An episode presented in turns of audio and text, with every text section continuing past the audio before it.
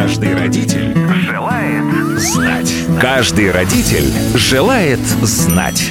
Программа для пап и мам на детском радио. Друзья, добрый вечер. В эфире детского радио программа для родителей, для тех, кто помогает нашим юным слушателям расти большими, здоровыми, умными и красивыми. И я ее ведущая Елена Самойлова. Сейчас для вас, уважаемые родители, наверное, очень сложное время. Вы и мамы, папы, вы и добросовестные работники-фрилансеры, вы и по хозяйству главные. Так как же все-таки все успеть, совсем справиться? Искать ответы на эти жизненно важные вопросы мы будем вместе с нашим экспертом. У нас в студии декан факультета педагогики и психологии Московского педагогического государственного университета, кандидат психологических наук, профессор Татьяна Сахарова. Татьяна, добрый день. Здравствуйте, Елена. Как же э, нашим мамам, которые оказались в достаточно сложной ситуации, совместить 33 профессии? Они работают удаленно дома и занимаются своей непосредственной профессией. Они у нас стали воспитателями, потому что дети не ходят в детские сады.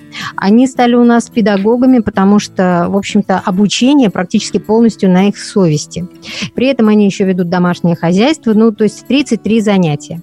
А вот скажите, пожалуйста, как при этом совместить все это и еще воспитание ребенка, который полностью оказался, в общем-то, на, ну, на родителях, там, конечно, и на папе, но в основном все-таки, скажем честно, на маме. Спасибо, Елена. Действительно, сегодня мы все с вами испытываем вот эту многозадачность, да, когда на родителей, в особенности на мамочек, да, сваливается задачи по воспитанию, да, по выполнению домашних заданий вместе с детьми, по домашнему хозяйству, да, и по своей собственной работе, которая переведена на дистант. Ну, первое, вот, да, может быть, очень неожиданная рекомендация от психолога. Первое, не нужно пытаться быть совершенным на 100% каждом из этих видов деятельности, да, потому что как только мы себе поставим задачу, да, что я должна быть лучше, я должна на 100% быть лучше, да, и вообще, я же так часто критиковала Майю Ивановну, которая, да, ведет занятия у моего сына, да, то вот я сейчас буду лучше. Вот здесь вот нужно остановиться и подумать, да, что на самом деле мама не является профессиональным учителем. Она не владеет основами методики преподавания. И это не страшно, да, у нее есть свои для этого подходы. Второе, понятно, что она не может быть настолько она эффективна, как она была эффективна раньше, когда у нее совершенно было четкое разделение – дом, работа. Да? Вот это вот, наверное, первая такая позиция.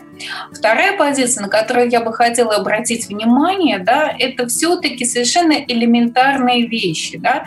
Вот те вещи, которые мы рекомендуем и мамам, которые работают, и мамам, которые не работают, это составлять себе некий тайминг. Тайминг и э, целеполагание. Да? То есть нужно попробовать поставить себе большие цели, значимые цели на период карантина, цели на неделю, цели на день и цели на половину дня. Да? То есть вот стараться их выполнить.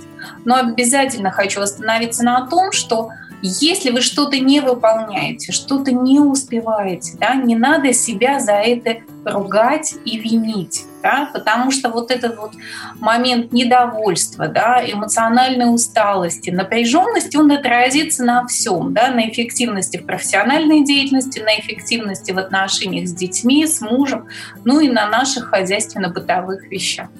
А, третье, нужно попробовать использовать вот этот вот момент, момент нахождения и совмещения работы и дома да, а, в одном флаконе, нужно попробовать его использовать как такой ресурс для развития самостоятельности всех членов семьи. Да, здесь э, имею в виду и детей, да, и вторую половинку.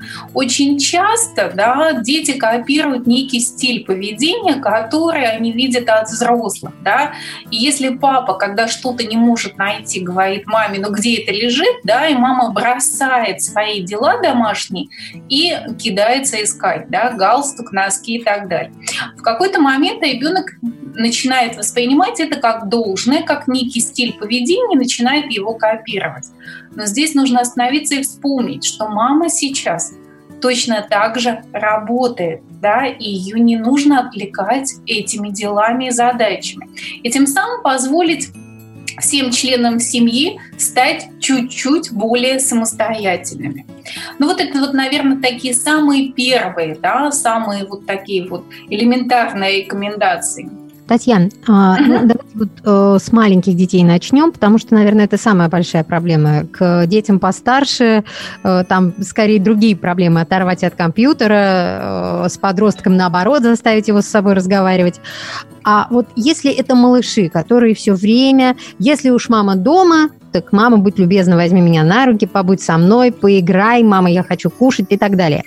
Вот если э, такой ребенок, как его приучать к самостоятельности? Вообще, это очень такой момент непростой, да, вот как отделить от себя своего ребенка и не чувствовать своей вины, да, вот он просится к вам на руки, да, а вы говорите, нет, подожди, пожалуйста, мама занята, да, и у нас сегодня мамы достаточно продвинутые, они много слушают радио, да, они хорошо знакомы с различными рекомендациями психолога, они знают, что такое базовое доверие, да, и боятся его как-то нарушить у своих детей, да, и поэтому они считают, что они должны реагировать на каждую просьбу, да, на каждую вообще отклик и запрос своих детей. Вот здесь просто некий баланс, да, мы устанавливаем. То есть мы учим ребенка, да, тому, что мама не всегда ему принадлежит. Здесь совершенно элементарные вещи, да. То есть вот э, мы можем сказать, что я обязательно с тобой поиграю мы обязательно это сделаем с тобой вместе.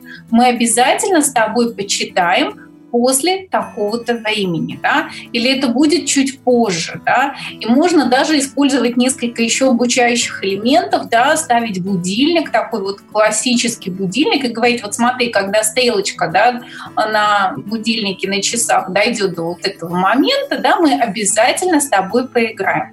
А сейчас давай попробуем поиграть каждый по отдельности.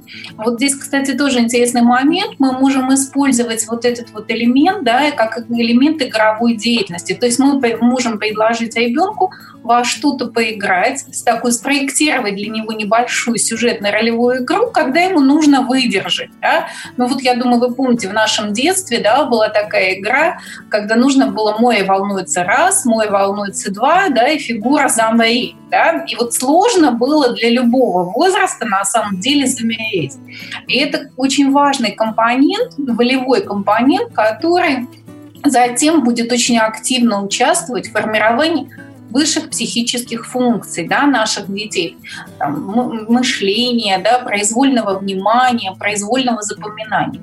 Поэтому здесь нет ничего страшного, если мы начнем его развивать уже в раннем возрасте, да, от года до трех, когда будем давать самые-самые элементарные упражнения и ставить самые элементарные задачи. Конечно, нужно помнить да, о том, что у деток, например, раннего возраста еще это все не развито, они не могут а, заниматься такой внутренней саморегуляцией, поэтому можно использовать внешние предметы, символы, помощь других взрослых в семье, да, и вот а, пробовать вводить вот эти элементы. А скажите, а сколько вообще ребенок а, в каком возрасте должен уметь а, проводить времени сам с собой? Я, конечно, понимаю, что норма – это понятие размытое, да, оно может быть плюс-минус, но, тем не менее, есть же на что ориентироваться, потому что маме может показаться, боже мой, ты и пяти минут сам посидеть не сможешь, а это, в общем-то, нормально. Ну вот смотрите, да, то есть э, дошкольникам мы предъявляем уже такие требования, да, о том, чтобы они могли самостоятельно организовывать свою игровую деятельность. Понятно, что э, с возрастом, с начала дошкольного возраста от трех лет до э, границы верхней дошкольного возраста 7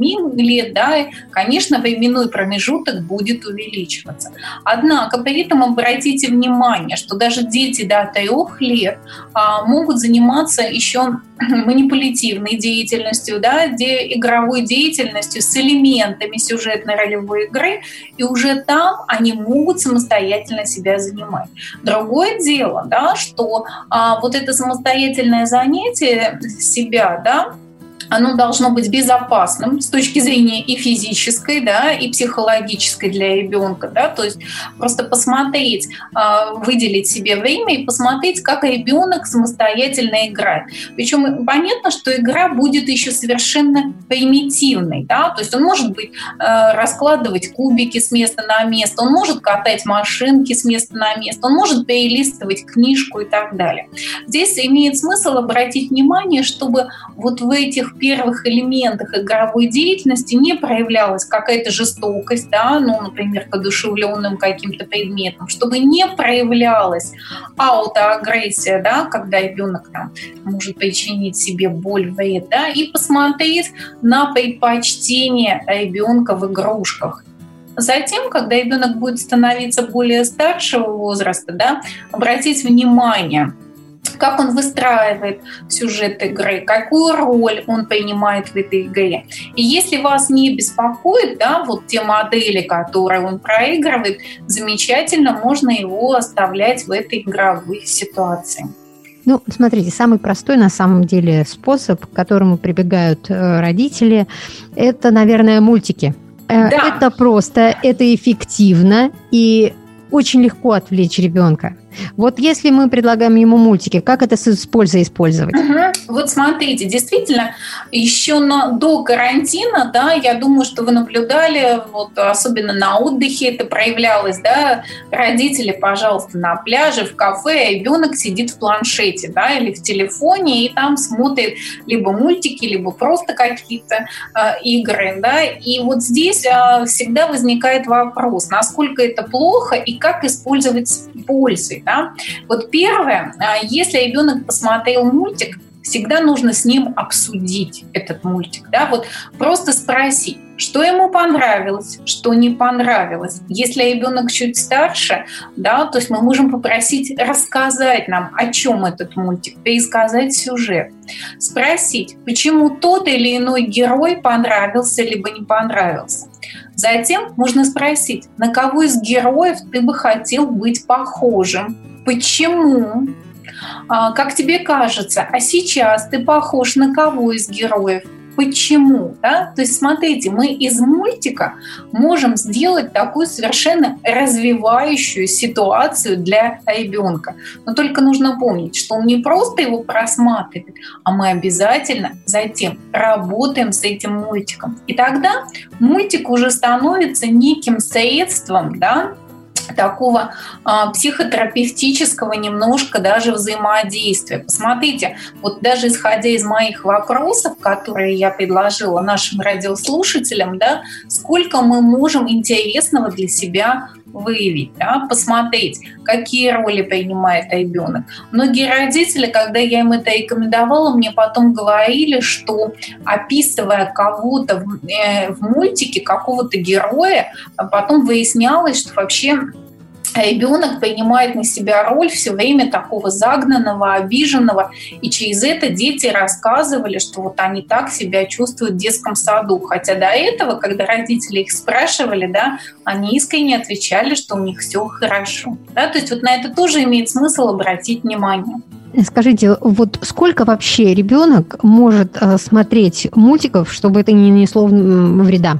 Понимаете, тут все зависит от возраста детей, да, то есть вообще, конечно, до конца раннего возраста, да, нежелательно э, вообще усиленно использовать эти мультики. То есть ранний возраст у нас от года до трех лет. Да? Но понятно, что наша современная жизнь да, приводит к тому, что дети э, уже практически с 6 месяцев так или иначе самостоятельно тянутся к различным гаджетам, да, пытаются с ними взаимодействовать, и уже как только ребенок начинает самостоятельно ходить, передвигаться в пространстве после одного года, он действительно пытается всячески получить доступ а, вот э, к этим электронным э, средствам общения.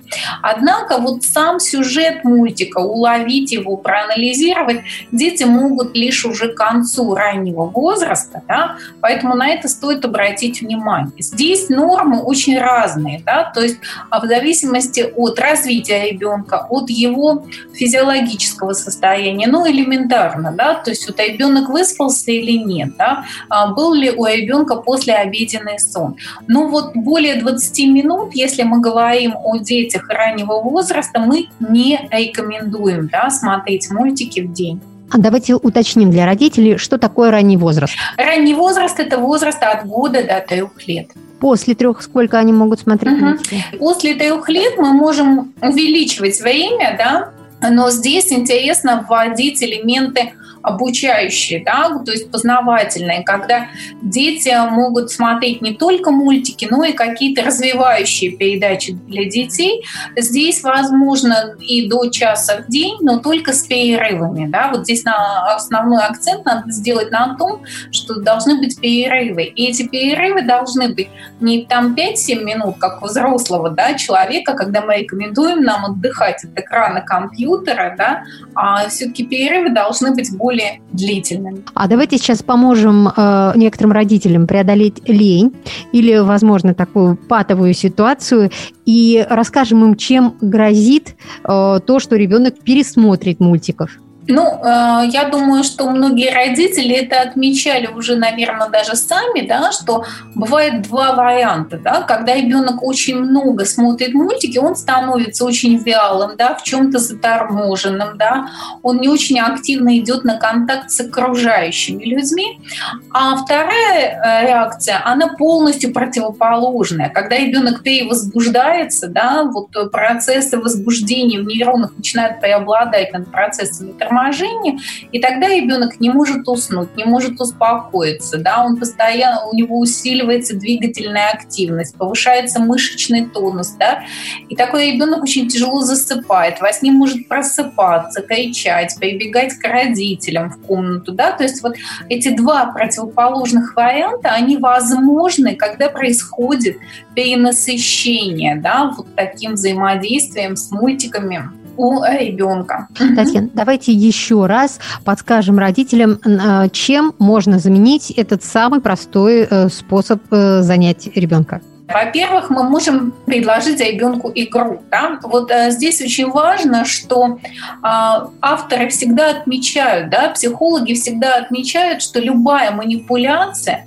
любое вот, э, взаимодействие с игрушками должно идти первое, вот сначала должно идти от взрослых. Да? То есть очень часто родители говорят, а он ничего не хочет. Вот я ему предлагал, да, а он ничего не хочет. Вот чаще всего я прошу родителям описать, как они предлагали, да, вот просто давай с тобой пойдем во что-нибудь поиграем, а ребенок не пойдет, да, он действительно в этой ситуации предпочтет смотреть мультики, будет капризничать, плакать, настаивать на своем. Но стоит родителям разложить какую-то игру, достать, например, кубики, да, и начать из них что-то собирать, вы увидите совершенно другой эффект. Как ребенок тут же захочет включиться в процесс, да. Я думаю, все помнят э, произведение с Томом Сойером и Гикельбери Финном, да, как все дети заинтересовались а, покраской забора, да, то есть никому ничего не навязывалось, никто никого не заставлял, да, но детям казалось, что кто-то занимается очень интересным делом. Им всем хотелось попробовать. Вот здесь та же рекомендация. Если ребенок на ваши устные предложения не соглашается начать во что-то играть, начинайте играть самостоятельно, начинайте играть со своей второй половинкой. Делайте это искренне, весело. Вспомните о том, как вы делали это в детстве. И вы сами даже не заметите, как дети включатся в вашу игру. Второе. Если так сложилось, да, что вы воспользовались этим да, мультиков, а, не надо себя за это корить. Но после просмотра мультиков да, обязательно проговорите с ребенком о всем том, о чем мы с вами разговаривали. Да. Попросите рассказать сюжет, попросите рассказать, о чем мультик, да, и какие персонажи мультики ребенку понравились.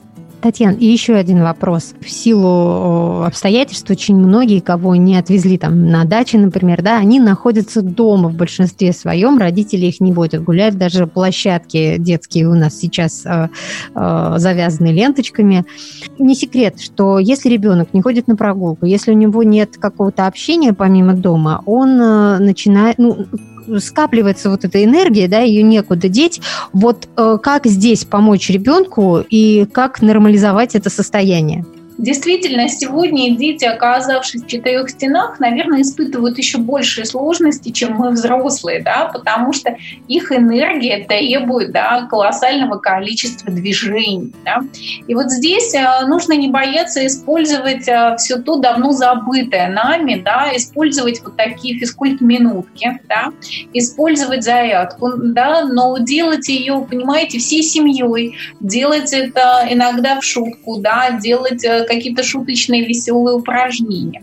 Причем просить очень часто ребенка, да, чтобы он стал ведущим, чтобы он придумал, показал новое упражнение. А, и недостаточно использовать это только утром. Да? У нас сложился такой стереотип, что вот очень хорошо заниматься спортом с утра, да, но никто не предполагал, что мы окажемся да, в четырех стенах. Вот поэтому здесь нужно не бояться и между теми же мультиками, теми же какими-то интеллектуальными играми и задачами вводить вот эти физкульт-минутки. На что я бы обратила внимание? Очень часто родители после таких физических активностей говорят, что ребенок очень долго не может успокоиться, да, то есть он не может как бы прийти в состояние а, спокойствия и очень часто перевозбуждается. Вот здесь я бы обратила внимание, что ситуации дома, да, когда мы провели такую физкульт-минутку, или мы просто начали играть там догонялки с мамой, папой, старшим братом и сестрой, там, да, и так далее. То есть вот обязательно, чтобы наша физическая активность заканчивалась упражнениями на дыхание, да, на то, чтобы ребенок успокоился, да, чтобы вот эти процессы возбуждения, о которых мы сегодня уже говорили, чтобы они пришли в гармонию гармонию да, с процессами торможения, и после этого тогда будет легко ребенка переключить на другие виды деятельности. Ну, прогулка это же не только э, расход энергии, да, это еще и знакомство с окружающим миром, который с миром живой природы, можно сказать. Вот здесь можно что-то подсказать родителям? Конечно. А, вот смотрите, сегодня вообще а, познание окружающего мира у детей идет через взрослого. Да? То есть вот взрослый оказывается тем самым первым человеком вообще, который нам говорит, что это круг, это квадрат, что снег белый, да, а листья на деревьях зеленые, да, и так далее. И вот здесь вот нужно не забывать о нашей роли, роли родителей, да, ведь именно благодаря нам, да, будут формироваться вот эти первые эталоны у детей, да, и вот здесь вот нужно помнить, что мы для этого не обязательно нам, да, не обязательно ходить по улице, да. Посмотрите, сколько предметов, вещей у нас интересных дома, на которые мы просто не обращали внимания. Но вот самое элементарное, да, то, что действительно уже успешно делают дошкольники к концу этого возраста, к 7 годам, но в принципе мы можем делать это гораздо раньше, да, то есть мы можем спросить у ребенка, вот смотри, у нас есть стул, стол, шкаф, а что это такое? Как мы можем назвать это одним словом? Да, вот самое элементарное обобщающее слово – мебель, которое мы можем сделать акцент у ребенка на это. Я думаю, все сталкивались с самыми элементарными да, картинками, где нужно найти несколько отличий. А, эти картинки любят не только дети, даже взрослые да, активно в социальных сетях отвечают на вопросы, сколько различных картинок. Вот то же самое можно предложить своим детям и сделать из этого игровую ситуацию. Ну, например, а, вы попросили ребенка посмотреть, как расположены предметы в комнате, потом мы просим его отвернуться или выйти из комнаты, меняем несколько предметов, он заходит, и мы спрашиваем, что изменилось. Да? Вот посмотрите, сколько сразу развивающих функций вот в этом элементарном упражнении. Каждый родитель желает знать. На этом программа наша подошла к концу. Думаю, вы подчеркнули много для себя важного и интересного. А наш разговор а, с деканом факультета педагогики и психологии Московского педагогического государственного университета, кандидатом психологических наук, профессором Татьяной Сахаровой мы продолжим уже завтра в это же время. Поговорим о том, как использовать время самоизоляции так, чтобы получше узнать своих детей и наладить отношения с ними. Каждый родитель желает знать. Каждый родитель желает знать. Программа для пап и мам на детском радио.